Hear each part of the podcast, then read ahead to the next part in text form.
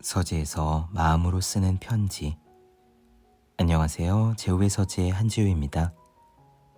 여러분은 이따금씩 막연한 불안감에 온 마음이 휩싸이는 일이 있으신가요? 말 그대로 이유를 알 수 없는 막연한 불안감.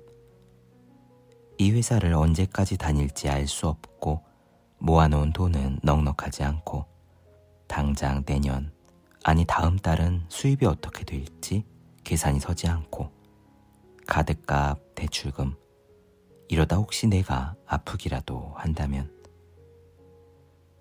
걱정거리는 수없이 많고 그 걱정거리들은 꼬리에 꼬리를 물며 이어집니다. 에이 어떻게든 되겠지 지금까지도 잘 해왔잖아 라고 애써 좋은 생각을 내어보려 해도 뜻대로 되지 않죠. 그럴 때면 그동안 열심히 읽어둔 자기개발서의 긍정 확언들은 의미 없는 공허한 주문처럼 들리기도 합니다. 그 걱정들이 정말 눈앞에 닥친 구체적이고 현실적인 위험이냐 하면 꼭 그렇지도 않아요. 그저 앞으로 어쩌면 일어날 수 있는 일. 야, 내가 이렇게 되면 어떡하지? 라는 근거 없는 걱정. 그러기에 말 그대로 막연한 불안감입니다. 여기 막연한 불안감이 극심했던 스님이 한 명 있었습니다. 티베트의 어린 동자승이었는데요. 그는 아주 어린 시절부터 극심한 불안감에 시달려 왔습니다. 미래를 두려워했고 다른 사람들의 시선을 두려워했고 남들 앞에서 실수를 할까봐 두려워했습니다. 물론 스님이니까 그런 두려움이 일어날 때 그 두려움을 바라보라는 가르침을 잘 알고 있었죠. 막연한 불안감을 명상의 대상으로 삼으라는 조언 역시 숱하게 들었습니다.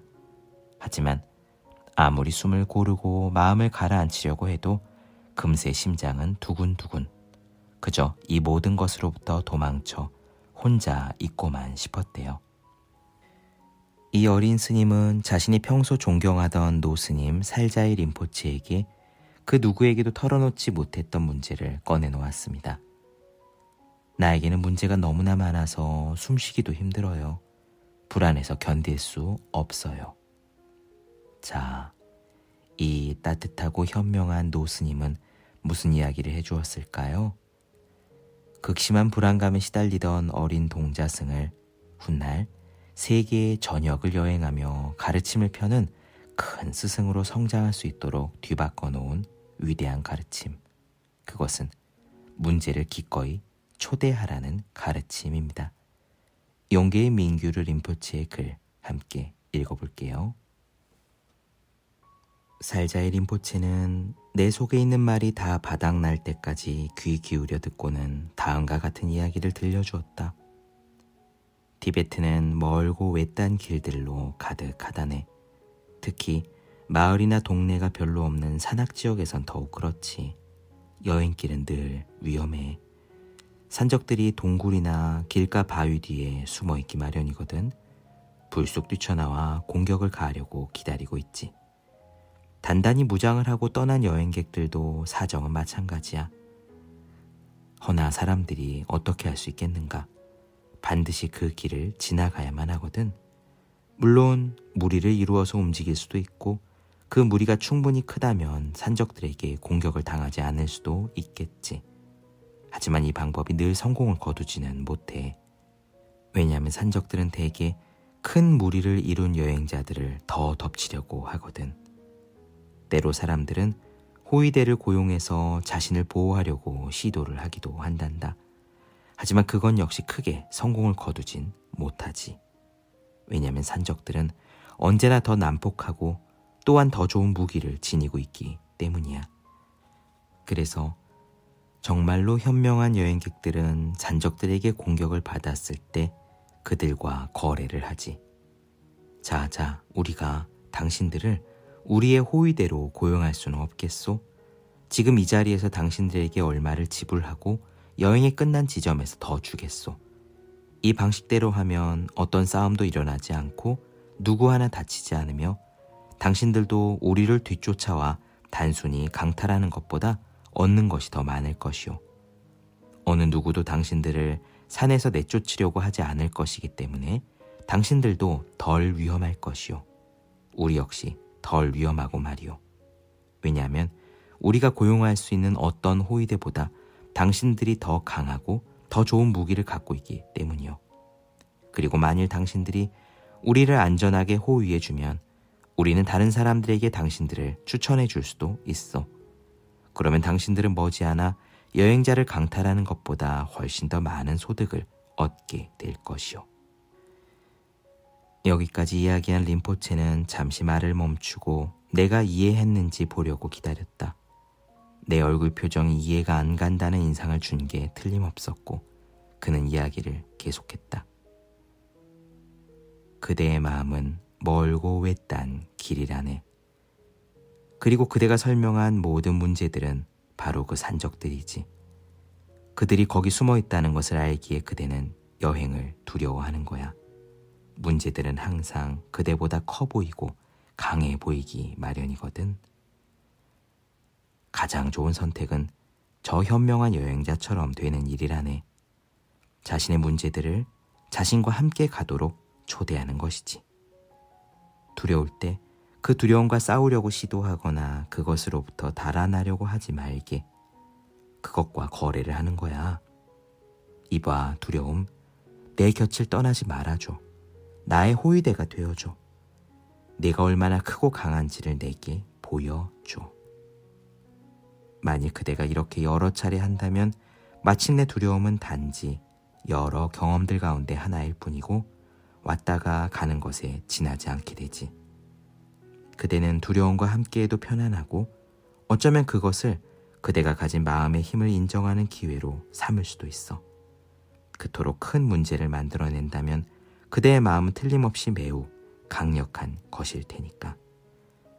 두려움 같은 강력한 감정에 더 이상 저항하지 않을 때 그대는 그 에너지를 더 건설적인 방향으로 돌릴 수 있게 되지.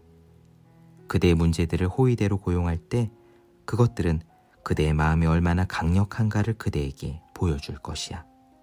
그것들이 아주 사납다면 딱 그만큼 그대가 강한 존재임을 자각하게 해주는 셈이지. 그렇습니다. 불안감은 감정입니다. 우리에게 불안감이 있을 때 그것은 우리 안에 불안감이라는 강력한 에너지가 있다는 증거입니다. 두려움도 감정이죠. 우리에게 두려움이 느껴질 때 그것은 우리 안에 두려움이라는 강력한 에너지가 있다는 증거입니다. 생각해 보세요. 죽은 사람은 생명의 온기가 완전히 사라진 사람은 감정이 움직이지 않습니다. 감정이 일어난다는 것 자체가 에너지가 있다는 증거입니다. 행복과 즐거움 같은 플러스의 감정이든 불안과 걱정 같은 마이너스의 감정이든 플러스든 마이너스든 제로 지점에서 움직인 딱 그만큼 그만큼이 우리 안에 있는 에너지입니다.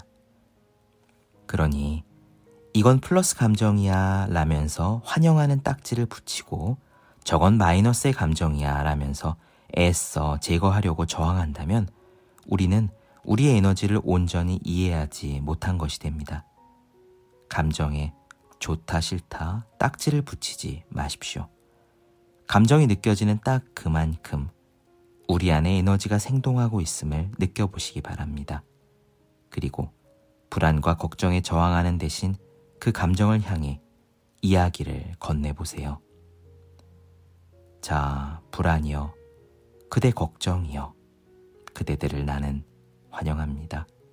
그대들의 커다란 힘을 환영합니다. 나는 그대들을 없애려 애쓸 생각이 없습니다. 그대들과 싸울 생각이 없습니다. 불안, 걱정 그대들이여 부디 사라지지 말고 그 커다란 힘으로 내 곁에 여기 오랫동안 머물러 주시기를 바랍니다. 그렇습니다. 이렇게 그 에너지 자체를 느끼고 그것에 저항하지 않을 때 불안과 걱정은 어떻게 될까요? 그것들은 가슴 언저리에서 막연한 든든함으로 바뀌는 것을 보게 될 겁니다.